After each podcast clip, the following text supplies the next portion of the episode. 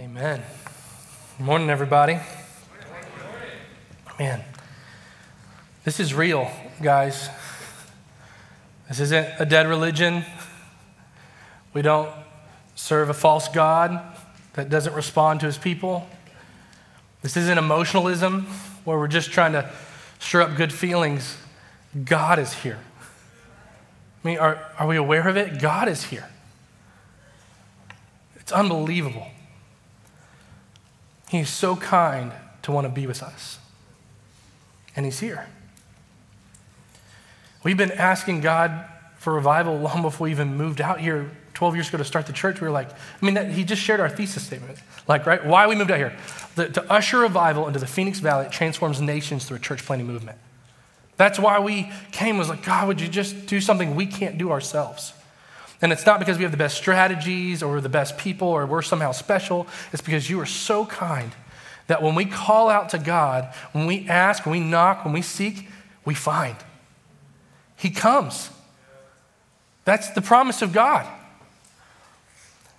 And we've been seeing this corporate revival, God reviving, and even the word revival. The word revival literally means to resurrect. It means taking dead things and making it alive again. It's revived. And God is wanting to revive us, to stir us, to awaken us. And there's this corporate revival where God is moving in this house in ways that we've been pleading for for twelve years, and it's happening. And it's not just wishful thinking, it's happening. Every week there are testimonies of salvations, healings, physical bodies being healed, marriages being restored. Like every, it's, it's happening constantly in this house. There has to be that very thing. It has to transition, and this is what we feel like God's taking us, even, this was not part of the plan. This is just us trying to be sensitive to the leadership of the Holy Spirit.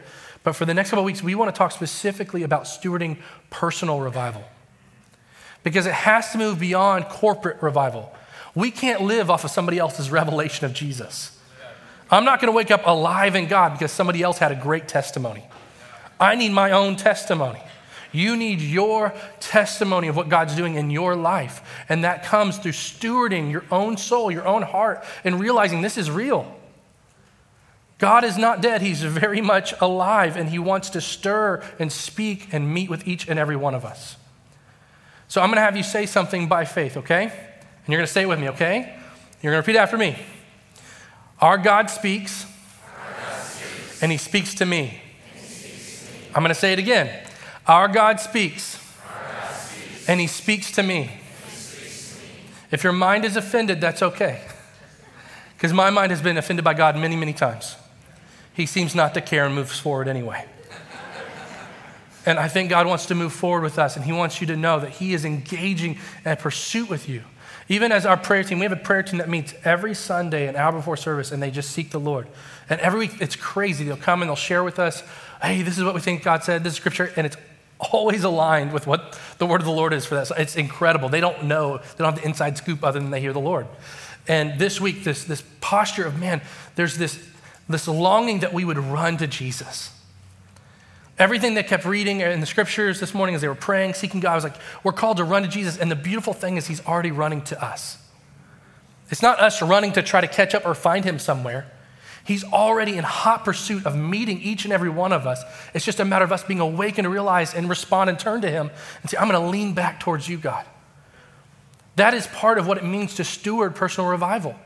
It's this leaning in or, or running towards or moving in the direction of God and trusting that he's going to show up when we do that. As I was, as I was praying, um, I couldn't get past this passage in John. We, we've, most of us have probably heard it, but it's John ten, verse twenty-seven, twenty-eight says, my sheep hear my voice, and I know them, and they follow me. I give them eternal life, and they will never perish, and no one will snatch them out of my hand. My sheep hear my voice. My God speaks, and he speaks to me. My sheep hear my voice, and I know them. He's familiar with you. He knows you specifically. And they follow me. There's this sense of obedience, this response, this attentiveness, and staying in alignment with the Lord. This has been God's plan from the beginning. When I lived in Boston, um, People were smarter than me everywhere I went. Uh, people in Boston are smart. I don't know if you know this. It's the highest I Q per capita in the world in Boston. Because you have like Harvard, M I T. They're just smart people. And we would get in these conversations about God. And it was so hard because they would ask questions I don't have answers to. But then I would be like, okay, well, Lord, what do you say? And then God would say something. And I would agree with it. And it trumped man's wisdom every time. I'm not that smart of a guy. I'm pretty average. And the Lord would just show up and he would give wisdom and insight and revelation every time. And it just started to change my paradigm of what it means to actually walk with God. Now, this is God's intent, that we would walk with him and hear him, and he would lead us. Think about it from the history, beginning of history, Genesis, okay? God creates the heavens and the earth, creates all things in it, creates Adam and Eve, he creates a garden, he puts them in it, and he says, this is very good. Another translation, this literally means perfect. I've created perfection. This is how it should be. And how did Adam and Eve commune with God? It says they walked with him in the garden.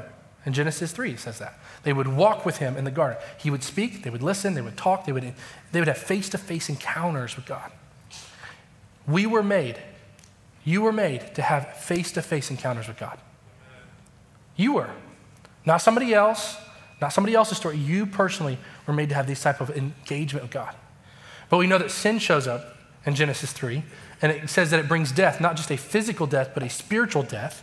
And now we can't live in the garden with God face to face, but then we have to be kicked out of the garden and we are now separated by God. And then it goes on to this long, long period, thousands of years, where you have prophets, judges, kings, and priests that have to be mediators between God and man. You and I couldn't just talk to him like we talk to him today. We didn't have access to God. There was all these all these hindrances and brokenness between how we were supposed to, to, to engage and lean into the Lord and actually know him intimately and to be able to speak to him and then hear back from him. It was a broken relationship because of sin. We see in um, Second Peter one nineteen, it says this about how the prophets would speak. Actually, we're going to go to verse twenty. You must understand that no prophecy of Scripture came about by the prophet's own interpretation of things. For prophecy never had its origins in the human will. But prophets, though human, spoke from God as they were carried along by the Holy Spirit. So God would speak to a prophet, and then the prophet would speak to the people, and that's how they knew, and that's how they would engage with God. That's a pretty broken relationship, right? Like if I had a relationship with my wife via somebody else, it would not be a deep, intimate relationship with my wife. Hey, Garrett, you mind if I call you and you tell Shelly so-and-so and what, what's up? And then she'll call you and you call, you know. It doesn't work, right? There has to be this one-on-one relationship. But then we have what, we know what happens at climax, and it's Jesus. Uh, you can say, uh, uh, uh, there you go. Jesus shows up, right? And now it's the garden again. Who is God? Well, Jesus is God. What does the voice of God say? Well, whatever Jesus says. How do we engage with God? Well, we engage with Jesus. But then we saw this problem. It's still proximity. Did you hear what Jesus said? Well, you'll have to tell me because I wasn't there. What did he say? Oh, if you're lucky, you're, you're a disciple and you're like, I get to hang out with the guy and follow him everywhere he goes. But it still wasn't the intent of Jesus. But we do know that Jesus still was the mouthpiece of God. It says this in Hebrews one, verses one and two. In the past, God spoke to our ancestors through the prophets at many times and in various ways. But in these last days, he has spoken to us by his Son, whom he appointed heir of all things, and through him also he made the universe. So there was the garden original intent that was perfect. There was the brokenness because of man's sin that had all these mediators that was messy and imperfect and never could measure up. And then Jesus shows up, and now we have Jesus again. But then Jesus says, him speaking, in John sixteen, this is what he says. But very truly I tell you, it is for your good that I'm going away. Unless I go away, the advocate, the Holy Spirit, will not come to you. But if I go, I will send him to you. When he comes, he will prove the world to be in the wrong about sin and righteousness and judgment. About sin, because people do not believe in me. About righteousness, because I'm going to the Father, where he can see me no longer. And about judgment, because the prince of this world now stands condemned. I have much more to say to you. More than you can now bear. Jesus, speaking to people, I have much more to say to you. More than you can bear. There's a lot on my heart and mind that I want to convey to my creation. That's what God just said right there. But when he, the Spirit of truth, the Holy Spirit comes, he will guide you into all the truth. He will not speak on his own. He will speak only what he hears, and he will tell you what is yet to come. He will glorify me because it is from me that he will receive what he will make known to you. All that belongs to the Father is mine. That is why I said that the Spirit will receive from me what he will make known to you. Let me dumb this down. Jesus says this, I say and do only what I hear the Father say and do, right? So Jesus actually says, I'm actually beholden to my Father. So I don't go independent. Me, me and the Father are one, is actually what he says. So only things I say and do, it's because of what he tells me to say and do. But then here he says, the Holy Spirit is beholden to Jesus. And he only says and does what Jesus tells him. See the chain of connection? But then that last part of that verse says this. That is why I said, the Spirit will receive from me what he will make known to you. God has something he wants to make known to you. Do you know that word make known, angeo? It's Greek. It literally means to speak. It's like rhema, not logos, which is the Bible, the written word of God. Rhema meaning the freshly spoken word of God, the timely, in the moment word of God. Do you believe that our God speaks and that he speaks to you? This is how we're going to steward personal revival, is this leaning in or this running to even aggressive pursuit of the heart of God for our everyday. This is, this is what God wants. I mean, Jesus needed the Holy Spirit. Have you ever thought about that? Jesus, Son of God, perfect, needed the Holy Spirit in his life. Before he starts his ministry, actually what catalyzes the beginning of his ministry, he gets baptized. And when he gets baptized, it says that the heavens open up, that the Holy Spirit descends down from the Father like a dove and lands on his shoulder. And then the voice of God speaks over his Son. This is my Son whom I'm well pleased. And it's the inauguration, the beginning of Jesus' ministry. If Jesus needs the Spirit of God to guide and lead him, I think we do too. Would you agree? We need it. And I was pondering this and I was talking with some friends about this, but have you ever had a bird on your shoulder? We used to have this, this pet bird named Clarence that I, I hated. Um, my wife is angry about that because she loved Clarence. It was her bird, not mine. It was very needy. You'd come home and be like, hello, hello, hello, and it'd like start yelling. And then you'd have to like go spend time with it. And not like five minutes, like twenty minutes for it to calm down. And then you'd go do whatever you're going to do at home. It was so demanding. And so thank God the Holy Spirit's not quite like that. But well, I mean, maybe he could be like, hello, hello. Maybe sometimes God is talking like that to us. But when you walk with a bird on your shoulder, you can't just like walk like normal. Like you can't just be like doing your things. And like there's this like awareness and you walk with a sensitivity as to not scare or, or, or move or make the bird go away. You, you want the bird to rest on you. That's why it's on your shoulder. And so you're walking with this sensitivity awareness that it's here. This is how we're called to live with the Holy Spirit. The Holy Spirit comes upon us, and it's not just for salvation, but it's this indwelling stirring that he might speak, lead, stir, empower the, the average, everyday believer. You and I are called to live a supernatural lifestyle. We should be ruined for ordinary living. Not because we are great or we're awesome. It's because we have the Spirit of God that makes known to us whatever the Son and therefore the Father is saying and doing. So because of this chain reaction, there should be this, oh, I've got to be... Okay, whatever, yeah, you're saying this? Okay, I'm going to be sensitive to what you're saying right now. And I, I've just been praying for us that we would take this posture as everyday believers, as stewarding personal revival. We're taking this posture of, okay, Lord, what do you say? Okay, yeah, I'll go this way. Oh, hold on, what? All right, and there's, we're aware. Every, we have this in mind. God is with us. God is saying something. God is doing something. That is why I believe John fifteen, Jesus uses the imagery of vine and branches, and he's like, you must abide in me, and I abide in you. There's this connection. There's this awakening, revived awareness of the Spirit of God on and through us at all times. If Jesus needs it, so do we.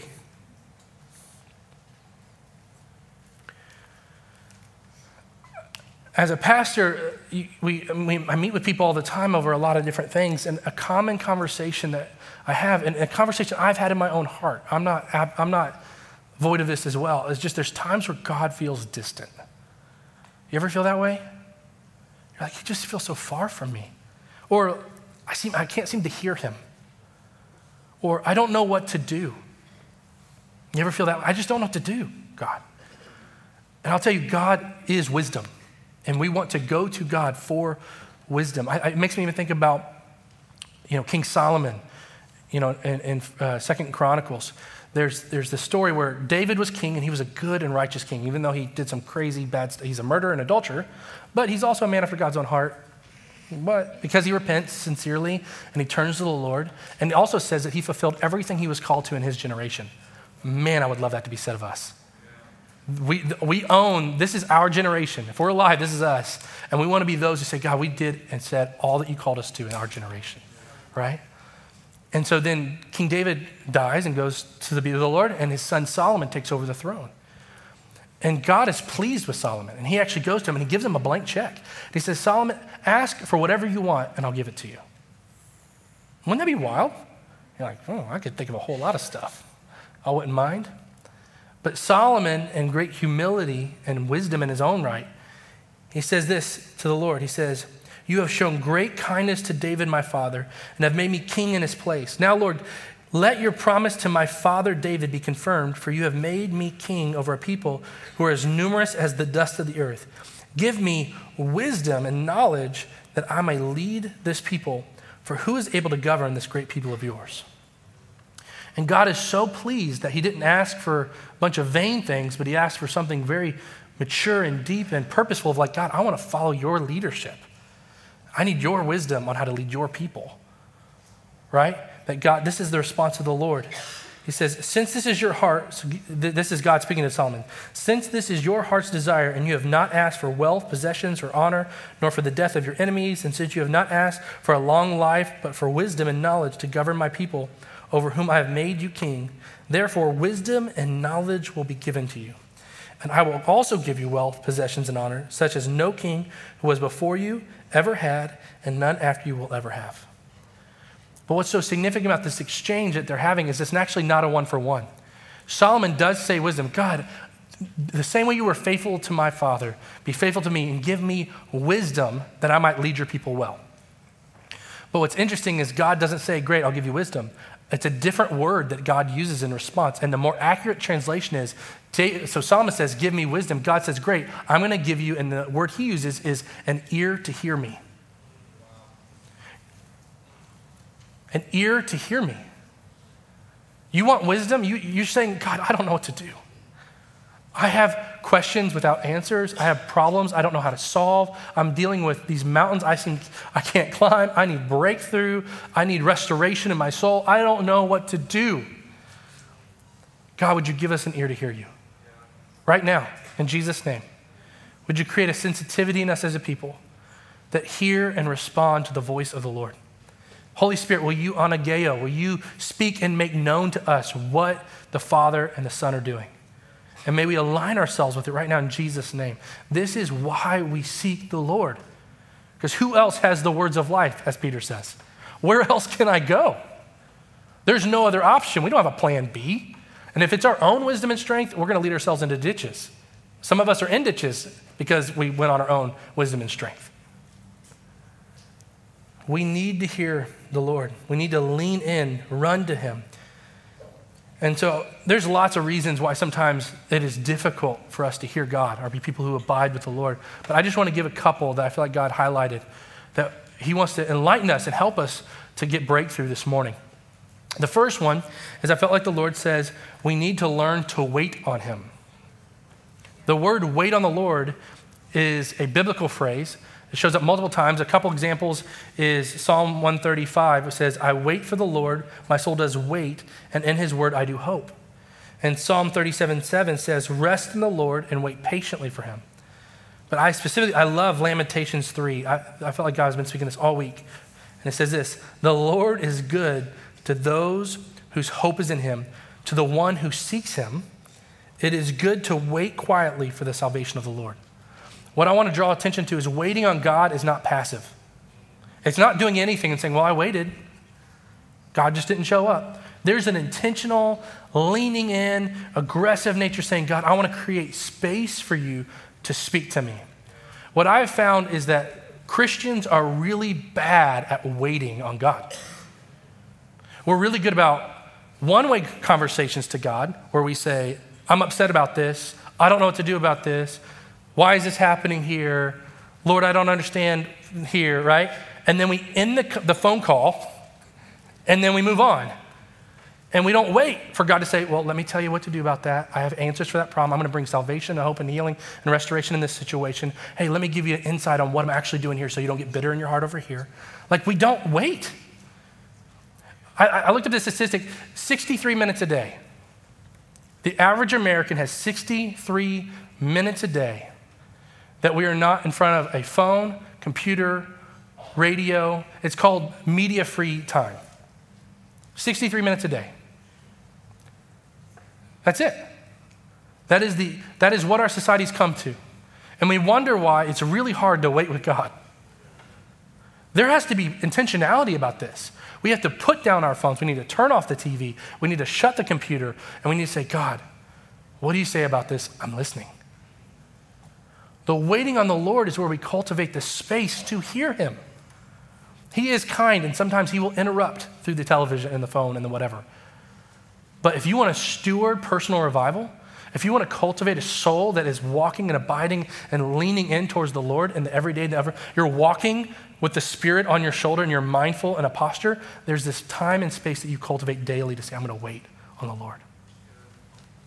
So I really believe God wants to do that. And the second uh, part of that is with this, we don't give God space to speak, is we expect him to be forceful when often he is gentle. It makes me think about First Kings nineteen, where they're up on this mountain and there's this earthquake and there's this fire and there's this thunder and there's all this noise, and it says, then there was this gentle whisper. It says God wasn't in the thunder. He wasn't in the lightning. It says, but then there's this gentle whisper. We have to be willing to be sensitive and agreeable with whatever God wants to speak, or we'll miss it. We can miss it. I will say, I believe wholeheartedly that you grow in familiarity with the voice of God to where it's easier and easier to discern. That's, that's consistent with the nature of God. It's consistent with the word of God. It's, it's the Lord as he's leading, and I'm getting familiar with his voice. If imagine for a moment my dad was not part of my life, and then all of a sudden he said, hey, Adam, I want to get to know you. And I'm like, okay, you know, you've missed thirty-eight years, but let's try now. And so we start to do life, and it's Arizona, and it's a million degrees outside.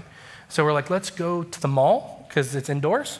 And so we go to the mall, and me and my father are walking around the mall talking, but uh-oh, it's three thirty, and a sea of one thousand thirteen-year-old girls come out of school, and they get to the mall, and they separate me and my father. And I'm on one side, and he's on the other, and they're talking, and I can't hear him. And he's like, son, son, trying to get my attention. But because I'm not familiar with him, I don't have a relationship that's cultivated over time. I like, and then he starts to even say, Adam, Adam. Maybe sometimes I'm like, I, I think, was that my dad? What? Right? Now imagine reality today, who I have a very wonderful present father. And I could go to the mall, it could be ten thousand thirteen-year-old girls separating us. And my dad could sneeze. And I'd be like, doo, doo, doo. Randy Reed sneeze, boom, right there. Found him, right? Why can I do that? I have cultivated familiarity and consistency of talking with my dad. I fought to wait and create space for his presence to abide where I am. Like, I don't just hope that it happens, or you have good ideas, or even good theology. You can have good theology and horrible practice, right? The Pharisees had good theology, horrible practice, right? So there has to be this place where you're like, I want to create space for God. I want to be sensitive to God. I want to be mindful of what he is saying and doing. And as I create familiarity, then I grow in understanding of when he is speaking and where he is leading.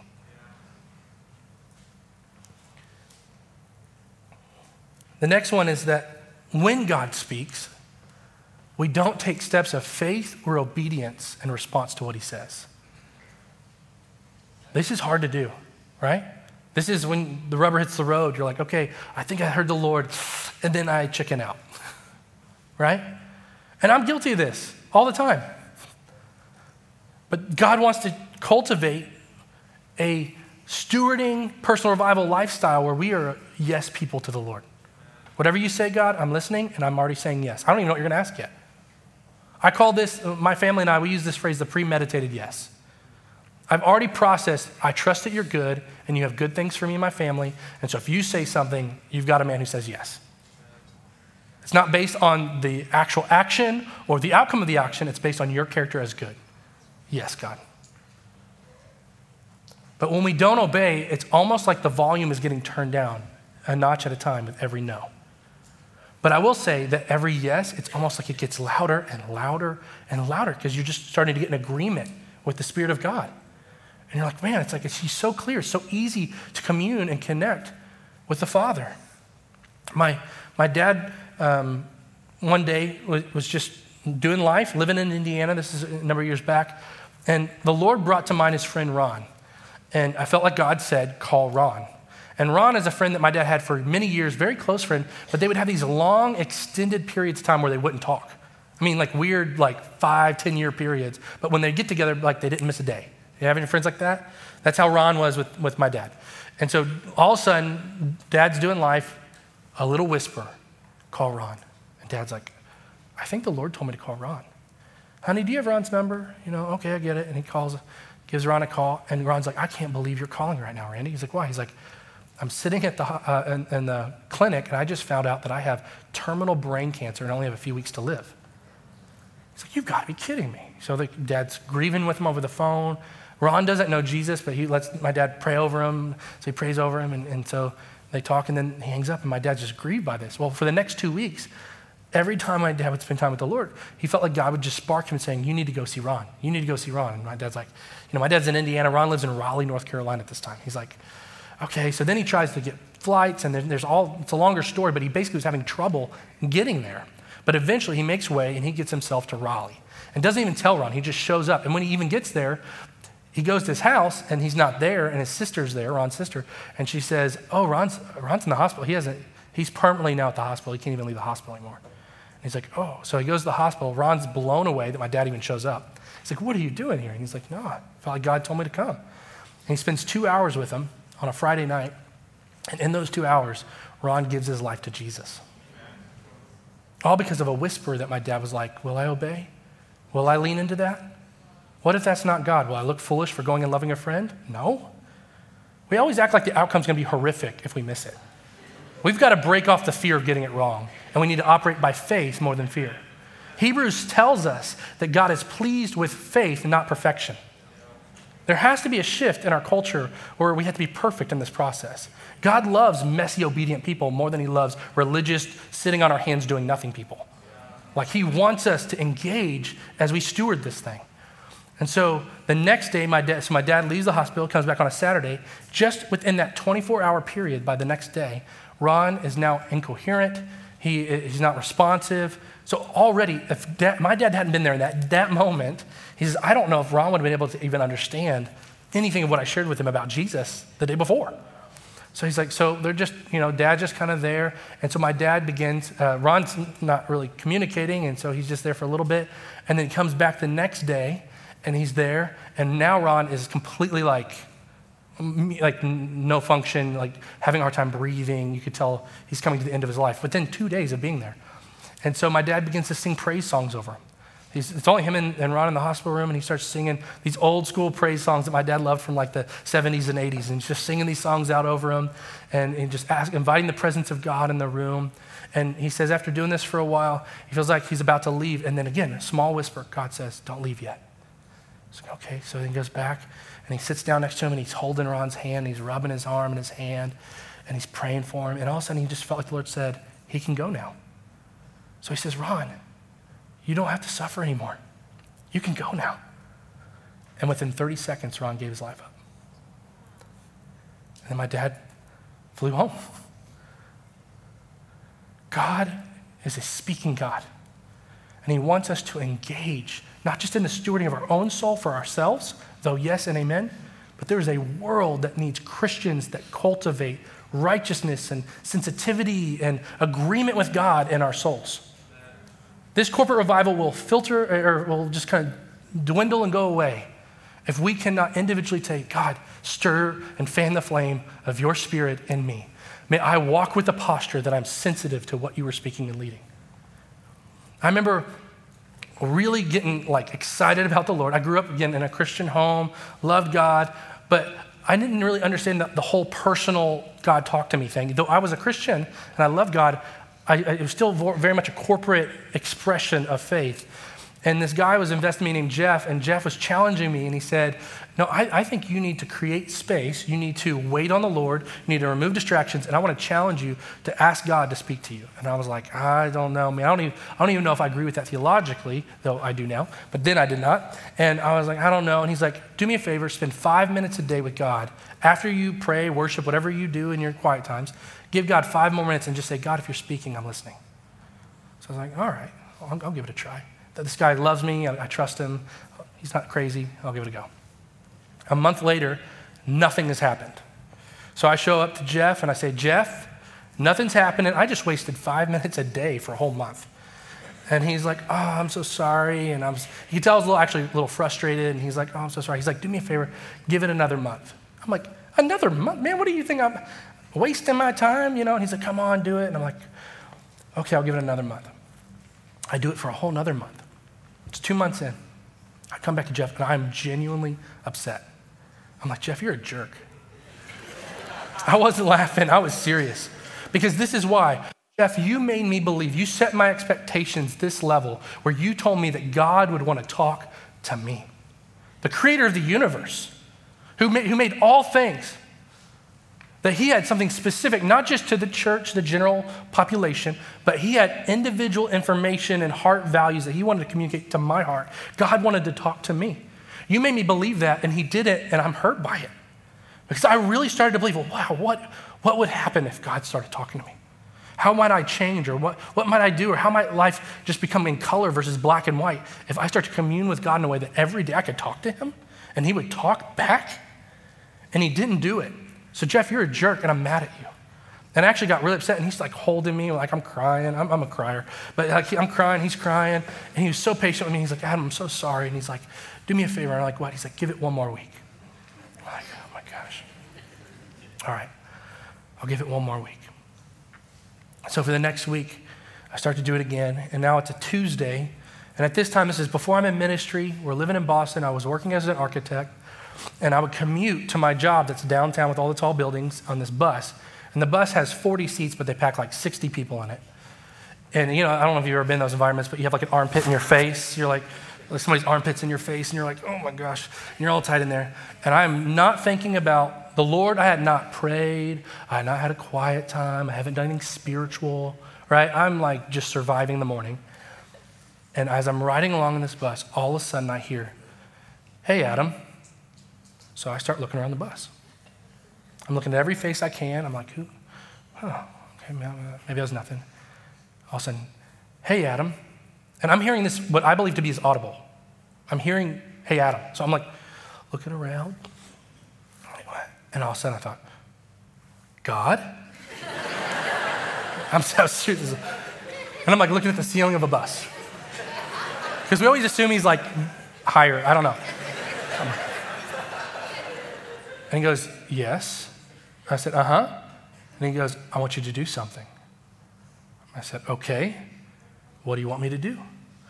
He goes, do you see that girl? I'm in a bus with sixty people. There's a lot of females on this bus. But somehow, supernaturally, I know. He speaks in a way that I understand. I know exactly what girl he's referring to. I don't know how I know. I just know. It's three rows back on the left. That girl, she's mid-twenties, sitting down. And I said, yeah, Lord, I, I see her. He goes, I want you to tell her something. I was like, all right, what do you what do you want me to tell her? He goes, I want you to tell her that I love her very much, that I'm aware of her circumstance, but not be afraid, and that I have a plan and a purpose for her life. So I start doing the, the Bible checklist in my head. I'm like, I love her. Yeah, you love people. Don't be afraid. He says that more than any command, aware of the circumstance. He's omniscient. He knows everything. And he has a plan and purpose. Jeremiah twenty-nine. Okay, check, check, check, check, check. No. He goes, excuse me? And I'm like, let me explain this to you, Lord. This is real. I'm not, I'm not elaborating. This is really what happened. I said, I'm a normal person. And weird people do this stuff. And I'm really thrilled that I'm talking to you right now because I've been asking for this. This is awesome. But I want to be normal, and I don't want to do that. And all of a sudden, never happened since or before any time, but then God cramps my ab muscles up. Like I think of it like with the pregnant nodes that they give guys to feel like labor pains or something. I was like, oh, and I went down to one knee. And I'm down on one knee in the middle of this bus, and my stomach is cramped up. And God goes, as I'm down on a knee, he starts, he goes, you're telling me that you've been waiting two months for me to talk to you. You've been asking me every day. And I've been waiting for the moment that your heart was ready to obey when I do. And you're still gonna tell me no? And I said, oh, I'm so sorry, Lord. Yeah, God, I'll do whatever you want. And all of a sudden my stomach let go. And I was, I'm still on my knee. And I'm like, oh. And now another weird part of this story that is supernatural at some level, but the girl who was three rows back is now sitting directly next to me. I don't know why she changed seats, but I look over and her face is like six inches from my face. And she is wondering why I'm on my knee. And she is leaning away from me and she goes, can I help you? And I'm like, oh yeah, um, uh, uh, you know, I was, um, praying, I guess that's what it is, I think. I was praying and I felt like God wanted me to tell you something. She was like, all right. And I was like, well, I felt I felt like the Lord said that he loves you very much. And I felt like he said that he's aware of your circumstance, but to not be afraid. And, and I felt like he said that he has a plan and a purpose for your life. And she's like, thanks. Like not entertained, not wooed, wasn't a magical moment, right? And I'm like, oh, okay. And I get back up and I grab the bar. It's the world's longest commute for the record. And I'm riding along and I go, there, I did it. And God goes, I'm so proud of you. I don't know if you've ever heard him say that, but it's earth shaking. And I'm, and I'm offended by it. I'm going, but Lord, I didn't even obey you right away. And you cramped my stomach up. Like, how can you say that? And he goes, no, you're learning and I'm proud of you. And then I'm like, man, you were so much nicer than anyone gives you credit for. Like, thank you, like you're so kind. And then I look over and this girl is weeping. Not like little tears, I mean like convulsed, like cr- sobbing. And I'm like, that's your fault. And I said, so uh, you know, what, what do I do, Lord? And he's silent. Where I'm having an audible, out loud, people thought I was probably nuts conversation with God. And all of a sudden, he doesn't say anything. And so I start thinking, well, what, what would the Lord do? And I'm like, he consoles people. He's the wonderful counselor. He's gentle. I'm like, okay. So I, I kind of get down low to her, and I'm like, I'm so sorry. Like, I was not trying to hurt you or offend you or cause you any pain. And she's like, and like she's like pushing me and flicking. And her hand was doing this thing in my face. And I'm like, you know, I'm like, okay. I'm like, well, if you want prayer, I love praying for people. Just let me know how I can pray for you, and I'll pray for you. And she's like, okay, okay. And so I, I get back up, and then again, the commute keeps going. Eventually, I get a seat, and I'm now sitting down. There's the aisle in the middle, and there's the girl. Ten minutes plus later, I feel a tap on my shoulder. And she goes, I thought of something. And I was like, excuse, excuse me, you thought of what? She goes, I thought of something for you to pray for me about. And I was like, oh, awesome. I'm like, what can I do? And she goes, well, I just found out I'm pregnant. And I was like, congratulations. You know, like, you like, I didn't, couldn't feel it out. Like, is this a good thing, a bad thing, you know? And she's like, and she's like, well, she's, I'm really excited about the baby. And I'm like, okay. And she goes, but the guy is more of a fling. We've gone on a few dates, not even considering marriage. And she's like, now I have this situation with this guy I don't know very well, and I'm trying to figure out what to do. And I'm like, oh my goodness. And I'm like, well, what's your name? She goes, my name's Missy. And I was like, hi, Missy, I'm Adam. She goes, well, there's another thing. I said, what's that? She goes, on top of that, she goes, there's this genetic thing in my family, you know, heritage or whatever, where we have a lot of stillborns or babies born with lots of deformities or problems, and I'm really worried I carry that gene and my baby cannot be well. And I was like, oh, wow. And I was like, well, um, Missy, can I pray for you? And she goes, right now? And I said, yeah. And she goes, no. And I said, okay. She goes, that'd make me feel uncomfortable. And I said, I can respect that. I said, can I have permission to pray for you every time God brings you to mind from this day forward? And she goes, I'd like that very much. And she goes, and while you're doing it, here's a date for the doctor's appointment where I'll find out about my baby. And I said, I'll be praying. She said, okay. Eventually we get off the bus. Life goes on, right? Three months later, it's a beautiful sunny day in Boston, and I get on a different stop that I typically take because it's so beautiful. It's after work, and I walk through the city because Boston in like the springtime or the, the fall, like September, is amazing. So you're walking through the city, and I get on the stop at Copley Square, downtown Boston, and the bus driver tells me, he's like, hey, he's like, we're not leaving for like ten more minutes. So, you know, you're just gonna be sitting here for a while. I'm like, that's all right, I got a book to read. So I go into the back of the bus and I'm sitting there and I have a, my face in a book and I'm just reading. And all of a sudden I hear, Adam, Adam, Adam. And I look up and it's Missy. And she had gotten on the bus and she is running down the center aisle towards me. And I'm in the very back of the bus and she swings around and she booty bumps me, knocks me over one seat. And she goes, I have so much to tell you. And I was like, oh, please do. And I put my book away and I'm like, yes, like what, what, what can I do for you? You know, she goes, so much has happened in my life since we talked three months ago. And I was like, well, what, what's happened? She goes, well, first of all, remember how you're praying for my baby? And I said, yes. And I can remember the date. And I was like, which is a miracle because my brain is not that. I was like, I remember the date. And I was like, we've been praying for this. What did the doctor say? She goes, my baby is totally healthy. I said, praise God, Missy. Yeah, like, praise God. She goes, no, it gets better. And I said, what do you, what do you mean it gets better? She goes, Uh, so you you know the guy that was a fling? She goes, yes. She's like, we're engaged. I was like, Missy, that's incredible. She goes, yeah, we're gonna raise this child as a family. I'm like, that is God's desire, that a mom and dad, a kid would have both parents. Like, this is good. This is a good thing. This is beautiful. Missy, so she goes, it gets better. And I said, well, Missy, how could it get better? She goes, well, after I met you, she goes, that next Sunday, me and my now fiance, we walked down to this church down the street from our apartment.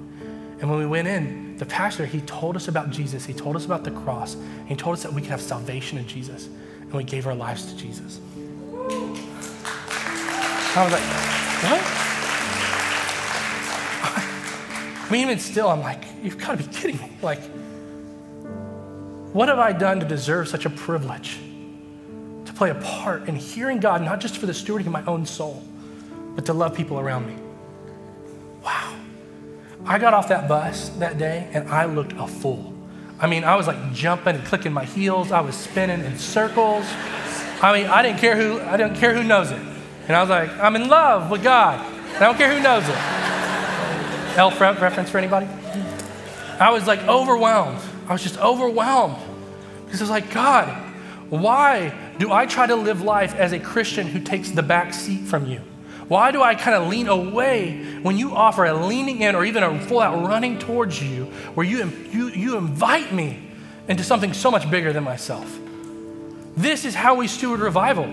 You were made to hear the Lord. Every single one of you is called to hear God, to cultivate that, not just with distance, but up close, nearness. He tells us if we knock, the door's opened. If we ask, we will receive. If we seek, we find.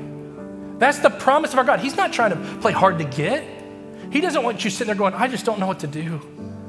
I don't have the answers to my problems.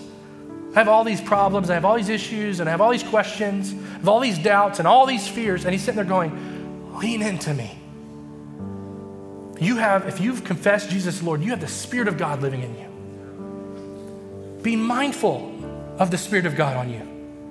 Live with the posture of, oh, wait, hold on. I'm not hopeless. I don't, I'm not under-resourced right now. I have the living God of the universe dwelling within me, ready to speak at a moment's notice on anything I bring up to him. This is the God we serve. And there's a call to us as a church to move past the corporate excitement and move it into a personal stewardship of revival. God is, and if you are feeling dry and weary and hopeless, there's no shame, there's just invitation. There's invitation to come. Meet with God. Let him stir your affections again for what he wants to do in you. Amen? Will you stand with me?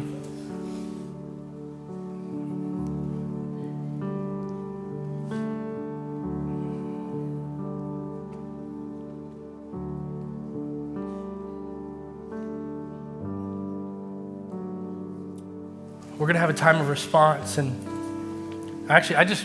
if you're feeling stirred by the Lord and you feel like you just need to meet with God, don't wait, just come right now. This is all open right here. You can just come, you can get your, on your knees. If, if our ministry team's available, come on forward. If you want prayer, just grab somebody and say, pray with me. But my plea with you this morning is stewarding personal revival, personal ownership. James four eight says, draw near to God and he will draw near to you. This is a drawing near to God moment right now. Right now, you don't have to wait till another day. You don't have to clean up your acts. You don't have to figure out all your sin struggles. There's not some sort of arriving moment to access the Spirit of God like this. It's simply calling on him, drawing close to him, pleading with him, not talking about him, but talking to him. And not just talking to him and walking away, but talking to him and then waiting for him to respond back to your heart. So I'm gonna pray, the band's gonna lead us, but we wanna cultivate intimacy with the Lord right now. We wanna steward personal revival right now. That's what's gonna sustain this long past just exciting couple of weeks. But God wants to do something that we live differently as the church. So Lord, my prayer right now is that you would do that very thing. God, would you come and would you speak? God, you are a speaking God and you are speaking to each one of us right now. Lord, I pray that you would open the ears of every person right now in Jesus' name. God, would you open the ears? God, would you renew the minds and anything that theologically or intellectually where they, they, they doubt and, and insecurity, oh, we break those things off right now in Jesus' name. We say, come make a way. We bow our understanding to the understanding of God right now because your ways are higher than our ways and, and the wisest things of man is foolishness to God. And so right now, even where we feel like we have to understand or comprehend everything, we choose to bow that in humility right now to Jesus and say, God, come and speak, come and move, come and have your way. We will follow your leadership and your voice. We will take the posture that the Spirit of God is on us, and we will keep that in mind. Every thought, every action, every deed will be with the Spirit of God in mind as we move forward. God, would you come and do it? God, I pray for every marriage right now that there would be a grace poured out, that every husband and wife would be able to hear well God together. Where there is any disunity or fraction or, or conflict right now, I pray right now for husbands, their hearts would be softened towards their wives, wives would be softened towards their husbands, and there'd be great unity as they seek the voice of God together. And you would lead them in breakthrough, lead them in righteousness, lead them in, in life in their families in Jesus' name. So anywhere there's been warfare on marriages, we break it off right now in Jesus' name. Right now, Lord, bring healing to marriages. And if that's you right now, I ask that you grab your spouse and start praying with them. Even if you have never prayed with your spouse before, right now is the time to say, God, help us. God, lead us. God, speak to us. We need you, Lord. Would you soften husbands and wives together right now in Jesus' name? God, where people have felt like you've been distant, I pray that they would realize that you allow us the privilege of worshiping up close, of being near you. And I pray that that distant, that void, that felt void would be gone right now in Jesus' name, and that you would, they would feel the nearness of the Spirit of God right now, ministering to their hearts. God, I pray, Father, where there are problems, real life circumstances and issues where, where that have been consuming, and it's, it's been these problems that feel like they're just consuming, I pray right now for breakthrough and revelation from the Spirit of God to each person on how to move forward in victory in Jesus' name. That you have the answers to every problem that we have right now. In Jesus' name, draw close to those who feel overwhelmed with the problems of this life.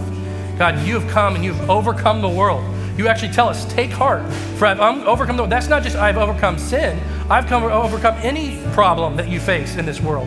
I am the overcomer. You are King of Kings and Lord of Lords. And so we submit and listen and lean in. We run to you, knowing that you have the answers to our problems. So Spirit of God, lead us. Even now, we're gonna continue to respond, but lead us as we cultivate and steward personal revival. In Jesus' name, amen.